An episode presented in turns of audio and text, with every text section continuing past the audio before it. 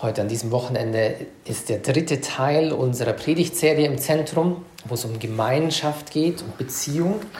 Und zwar, weil wir glauben, dass wir in einer Zeit leben, in der Gemeinschaft oder Beziehung besonders wichtig ist und gleichzeitig besonders herausgefordert. Also ich glaube, dass das auf alle zutrifft, die wir hier sitzen, dass wir Beziehungen haben, die sehr nah dran sind und die vielleicht in dieser Zeit besonders auch wichtig sind zu pflegen, obwohl sie auch herausfordernd sind, gerade weil wir so eng aufeinander sitzen manchmal. Ja, in, mit gewissen Menschen. Und dann gibt es wiederum Menschen, die können in Vergessenheit geraten, weil wir uns gezwungenermaßen auf Distanz halten müssen. Menschen, die sonst niemanden haben, die wir sonst vielleicht irgendwie sehen würden und die jetzt aus unserem Blickfeld herauskommen. Und gerade solche Gemeinschaften sind auch besonders wichtig, obwohl sie natürlich besonders herausfordernd sind, jetzt zu pflegen. Und ähm, in den heutigen Lesungen hören wir den heiligen Paulus, wie er schreibt, in der zweiten Lesung haben wir es gehört, dass er, dass er ja diesen, diesen verheirateten Mann oder die verheiratete Frau irgendwie hinstellt als jemanden, die, die sich um alle möglichen Sachen kümmern müssen und sorgen und deshalb irgendwie geteilt sind innerlich. Und umgekehrt, der unverheiratete Mann, die unverheiratete Frau sind Menschen, die mit ganzem Herzen in aller Fülle irgendwie auf Gott sich ausrichten können. Und ich glaube, der heilige Paulus möchte damit nicht sagen, dass wir nicht heiraten sollen oder dass die Ehe vielleicht irgendwie so, weiß nicht, ein Sakrament zweiter Klasse wäre oder oder Beziehungen überhaupt irgendwie in Frage zu stellen sind, weil sie uns ablenken vom einzig Wichtigen im Leben. Ich glaube, das möchte der heilige Paulus nicht sagen, auch wenn sich das vielleicht aufdrängt, so bei einer ersten oberflächlichen Lektüre. Vielmehr möchte ich das Ganze beleuchten aus der Perspektive äh, des heiligen Johannes Paul II., den ich hier zu Rate ziehe, denn er hatte eine geniale Intuition. Und seine Intuition lautet, dass wir nicht für uns alleine geschaffen sind, sondern wir sind von Anfang an darauf, darauf hingeschaffen, ergänzt zu sein, auf Ergänzung hingeschaffen. Und das sieht man, wenn man die ersten Seiten der Bibel liest und Johannes Paul kommentiert die dann, alles, was geschaffen wurde, war gut. Und, und als der Mensch geschaffen wurde, war er sogar sehr gut. Aber eine Sache war nicht gut, dass der Mensch allein war. Zu Beginn war der Mensch ganz alleine und das war nicht gut. Es ist nicht so gedacht. Und ich glaube, dass wir das auch in unserem eigenen Leben schon oft erfahren haben, dass es halt irgendwie, dass uns was fehlt, dass wir nicht vollkommen sind, dass wir nicht ganz, ganz sind, sondern im, im Gegenteil, unser Herz scheint so ein, so ein Puzzlestück zu haben, das in der Mitte steckt und es irgendwie fehlt. Also das ist leer. Und, und der heilige Johannes Paul II. bringt es voll gut zum Ausdruck, dass er sagt, ja, wir sind eben auf Ergänzung ausgerichtet. Das ist sozusagen, unsere DNA ist einfach so gemacht. Und ich meine hier gar nicht nur die Ergänzung zwischen Mann und Frau, das meint er sicher auch und ist auch wahr, sondern auch die Ergänzung ähm, in allerlei, in allen Lebenslagen unseren, unseres Lebens. Also unsere ganze Existenz, dieses ganze Geflecht von Beziehungen ist eigentlich da, dadurch ähm, wie mit einem roten Faden durchzogen, dass wir ergänzt werden müssen, dass wir unvollkommen sind, dass wir nicht fertig sind. Und das kann äh, für einen jungen Mensch kann die, diese Ergänzung liegen in, in, älteren und weiseren Menschen, für den Einzelnen natürlich durch die Gemeinschaft, durch die, durch die vielen, aber auch, warum nicht, äh, für, für Menschen, die einfach, weiß nicht, bestimmte Gaben haben, die aber auch sozusagen die Kehrseite der Medaille zeigen, wo sie andere brauchen, die sie da bestärken oder befähigen oder, oder irgendwie ausgleichen. Und ich würde sogar noch einen Schritt weiter gehen und sagen, dass diese Beziehungen oder diese Berufungen, verheiratet zu sein oder unverheiratet zu sein, auch einander ergänzen. Es sind ähm, mehr als zu sagen, so erste Klasse, zweite Klasse, sind es, glaube ich, auch zwei Seiten ein und derselben Medaille. Weil wir für die Vollkommenheit geschaffen sind. Da hat der heilige Paulus schon recht und ich glaube, genau das möchte er uns sagen. Es sind zwei Seiten der Medaille. Und die Vollkommenheit, worin besteht die denn? Pardon, das springt immer weiter. Ähm, die Vollkommenheit besteht nicht darin, in dem, was wir tun, sondern in dem, was wir sind. Die Vollkommenheit lässt sich also nicht darin messen, dass wir sagen, na ja, gut, in der einen Berufung, in der Ehe verbringe ich den ganzen Tag irgendwie mit Windeln wechseln und kochen und putzen und arbeiten und, und ich weiß nicht was, sorgen, dass wir genug Geld haben. Und dann gibt es die andere Berufung, die, die Ordensleute, die Nonnen, die Klosterschwestern, die einfach nur beten die ganze Zeit oder, oder die ganze Zeit irgendwie nur eine Rosenkränze knüpfen. Ja. Und das ist nicht gemeint, das ist nicht gemeint, sondern das Maß der Vollkommenheit ist die Liebe. Obviously, oder? Das Maß der Vollkommenheit ist die Liebe. Und die Liebe ist so ein schwammiger Begriff, das heißt irgendwie alles und gar nichts. Die Liebe ist Hingabe. Die Liebe ist Hingabe. Das heißt, wenn das Maß der Vollkommenheit die Liebe ist, dann heißt es, dass wir dann vollkommen sind, wenn wir uns hingeben, wenn wir uns schenken, wenn wir zum Geschenk werden. Und das sieht man in der Ehe ganz deutlich. In der Ehe wird der eine Ehepartner für den anderen ein Geschenk, eröffnet sich und schenkt sich hin. Und das ist nicht nur auf die Sexualität bezogen, das ist auf alle Lebenslagen eines verheirateten Paares gemünzt. Und genauso wird der unverheiratete, also der zölibatär lebende Mensch, auch daran gemessen. Also auch da sieht man in gewisser Weise diese Hingabe, indem er all seine Kraft, all seine Liebe, all seine Zeit voll und ganz versucht auf Gott auszurichten. Aber es kommt eben nicht auf das Tun an, sondern auf das Maß der Hingabe. Und ich glaube, dass jede, jedes, jede Ehe eigentlich ein Spiegelbild von dem ist, was ein Mensch lebt, der ehelos lebt. Also es ist eigentlich ein Sichtbarwerden. Ich vergleiche ein, ein Paar, das aus, dem, aus der Kraft des Sakramentes die Ehe lebt, immer mit einem Fenster. Es ist für mich wie ein Fenster, durch das dann eben das aufgestoßen wird und durch das dann in diese Welt hinein die Liebe Gottes strahlen kann.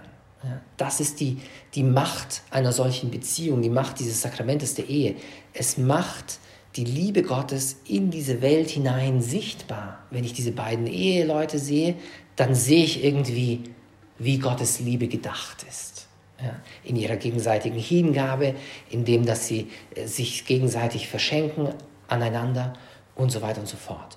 Und das Gleiche gilt auch für diejenigen, die unverheiratet sind, aber vielleicht auf weniger sichtbare Weise, vielleicht auf äh, eher mystische, unsichtbare Weise. Da würde ich sagen, dass jemand, der als Single lebt oder als, als Mensch, der einfach ein gottgeweihtes Leben lebt, ein Mensch ist, der wie ein Ausrufezeichen durch die Welt läuft ein eschatologisches Ausrufezeichen. Das heißt, er deutet auf eine andere Zeit, auf eine andere Wirklichkeit, auf eine andere Ebene, in der wir eines Tages tatsächlich ganz und gar vollkommen sind, wo uns nichts mehr fehlen wird. Und das ist nämlich der Moment, in dem wir voll und ganz in der Gegenwart Gottes leben.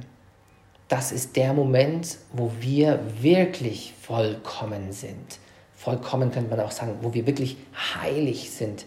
Warum? Weil Gott uns ganz und gar erfüllt, weil wir so eng verflochten sind mit Gott, in so einer Beziehung sind, dass uns nichts mehr fehlt. Und beide Berufungen deuten irgendwo auf ihre spezifische Weise auf diese Realität hin, dass wir geschaffen sind für die Liebe, dass wir geschaffen sind, ganz und gar vereinigt zu leben mit Gott. Und dieser Schritt, den ich dann noch anfügen würde, ist eben folgendes, dass wir Geschenk sein sollen für andere. Das, was in der Ehe sichtbar wird und auch irgendwo im ehelosen Leben, nämlich dass wir vor allem unser Glück darin finden, dass wir als Geschenke für andere Menschen leben. Und es ist schon seltsam, wenn wir ein bisschen drüber nachdenken, merken wir, dass Gott uns selten das gibt, was wir brauchen, um vollkommen zu werden, sondern die Gaben, die Gott schenkt, schenkt er meistens, also die Gaben, die Gott schenkt, die wir bräuchten, die wir brauchen, schenkt er Menschen, die um uns herum sind. Die schenkt er uns nicht direkt, sondern die möchte er uns durch andere Menschen schenken. Kurzes Beispiel, wenn jemand die Gabe der Heilung hat. Ja, es gibt Menschen, die die Gabe der Heilung haben, indem sie für andere beten und die dann meistens gesund werden oder, oder zumindest sich verbessert, die Gesundheit sich verbessert. Und jeder dieser Menschen, oder kein einziger, viel besser gesagt, dieser Menschen kann sich selber heilen. Es ist nie so, dass er sich selbst die Hand auflegt und irgendwie so merkt, oh, jetzt werde ich gesund. Sondern es ist eine Gabe, ein Charisma, die für andere da ist. Und das gilt für alle Charismen, alle Gaben, die der Herr schenkt, sind nie dazu da, um uns selber irgendwie zu bereichern und darin zu schwelgen und zu sagen, ach, Gott, gib mir mehr davon, weil es fühlt sich so gut an, sondern es sind immer Gaben, die verbunden sind mit dem Weiterschenken. Ich kann sie gar nicht behalten. Ich, kann, ich könnte sie auch gar nicht behalten. Das funktioniert einfach nicht. Und in diesem Sinne sehen wir auf einmal, wie wichtig es ist, in Beziehung zu leben. Wie wichtig es ist, unsere Mitmenschen, sozusagen uns auf unsere Mitmenschen einzulassen, weil sie den Schlüssel in sich tragen, der dieses, diesen leeren Ort in unserem Herzen füllt. Weil sie dieses Puzzleteil haben, das uns fehlt. Und ich glaube, da liegt eine ganz, ganz große Kraft darin, wenn wir unsere Beziehungen so sehen, dass der andere dann gegenüber nicht irgendwie etwas, jemand ist, der, vor dem ich mich verteidigen muss, vor dem ich irgendwelche Mauern ziehen muss, der mir vielleicht irgendwas stehlen will, sondern im echten christlichen Sinne sind Beziehungen dazu da, um mich zu ergänzen, um mich vollkommen zu machen. Und nicht nur auf eine egoistische Art und Weise, sondern auf eine Weise, wo ich weiß, das sind Geschenke, die Gott mir schenkt durch andere Menschen. Und natürlich, die Kehrseite ist auch wahr der Medaille, auch ich bin Geschenk, auch ich soll Geschenk sein für andere. Also nicht so sehr zu schauen, dass dass möglichst ich irgendwie glücklich werde in den Beziehungen, die ich lebe. Nicht einmal in der Ehe soll ich da, darauf warten, dass der andere mich glücklich macht. Das wäre, glaube ich, sehr ein, ein echter Holzweg, wenn wir denken so, ja, ich brauche jetzt endlich einen Partner, dann werde ich glücklich. Das stimmt nicht. Wenn du einen Partner findest, wenn du eine Ehe eingehst, wenn du in einer Ehe lebst, dann lebe um den anderen glücklich zu machen. Und wenn es beide machen, dann funktioniert es. Wenn beide versuchen, den anderen glücklich zu machen, dann wird es funktionieren. Und ich habe einmal ein, mit einer, mich mit einer Frau unterhalten, die hat eine interessante Geschichte in dieser Hinsicht. Und zwar hat sie gesagt, ja, ich, sie hat lange Zeit mit ihrer Berufung irgendwie gekämpft. Welche Berufung hat sie? Soll sie das gottgeweihte Leben leben oder soll sie heiraten? Und es war hin und her gerissen. Und dann hat sie endlich so den, sich entschieden, den Weg einzuschlagen, irgendwie eine Berufung zum gottgeweihten Leben zu prüfen. Das hat einige Zeit gedauert und das Ende vom Lied war, sie hat dann doch beschlossen, nein, das ist, es nicht, das ist nichts für mich, ich will heiraten. Und dann hat sie einen Partner gefunden, war schon verlobt und kurz vor der Hochzeit ist dann wieder dieser Zweifel hochgekommen, ja vielleicht ist es ja in der Ehe alles so banal und es wäre doch viel besser, ganz und gar für Gott zu leben, all meine Zeit ihm zu schenken, dann habe ich Zeit zu beten und so weiter und so fort. Und ähm, sie hat dann tatsächlich einfach auf Pause gedrückt, hat das Ganze nochmal irgendwie zum Stoppen gebracht, hat sich zurückgezogen in ein Kloster, um nochmal so ganz intensiv zu, äh, diesen Unterscheidungsprozess zu machen. Lange Rede, kurzer Sinn, die Sache ist gut ausgegangen, sie hat dann geheiratet. Ja. Und äh, sie hat gesagt, dass die entscheidende Erkenntnis für sie war, ähm, dass sie nicht nur einen Ehering trägt, sondern zwei. Sie trägt einen Ehering, den ihr ihr Ehemann angesteckt hat. Und den zweiten Ehering, den hat Jesus ihr angesteckt. Und sie weiß, dass sie in ihrer Ehe genauso dazu berufen ist, ungeteilte Liebe zu Gott in ihrem Herzen zu pflegen. Dass sie alles, was sie tut, indem sie sich hingibt an ihren Ehemann, an die Familie, an ihre Aufgaben in, in der Welt, dass das der Weg ist, auf dem sie diese ungeteilte Liebe zum, zum Herrn leben kann. Und ich glaube, dass auch das ein Weg sein kann, den der heilige Paulus uns vor Augen stellt. Nicht sozusagen diese beiden Berufungen gegeneinander äh, auszuspielen, sondern zu sagen, hey Leute, worauf es vor, vor allem ankommt, ist dieses Ausrufezeichen, dieses Zeichen, ähm, den Blick nicht zu verlieren in dieser Welt, sondern zu schauen, hey, wir sind Geschenk für andere Menschen und, und andere Menschen sind ein Geschenk für uns. Und vor allem soll uns das zur vollkommenen Liebe in der Gegenwart Gottes führen. Und so möchte ich uns alle motivieren, unsere Beziehungen genau aus dieser Perspektive zu leben.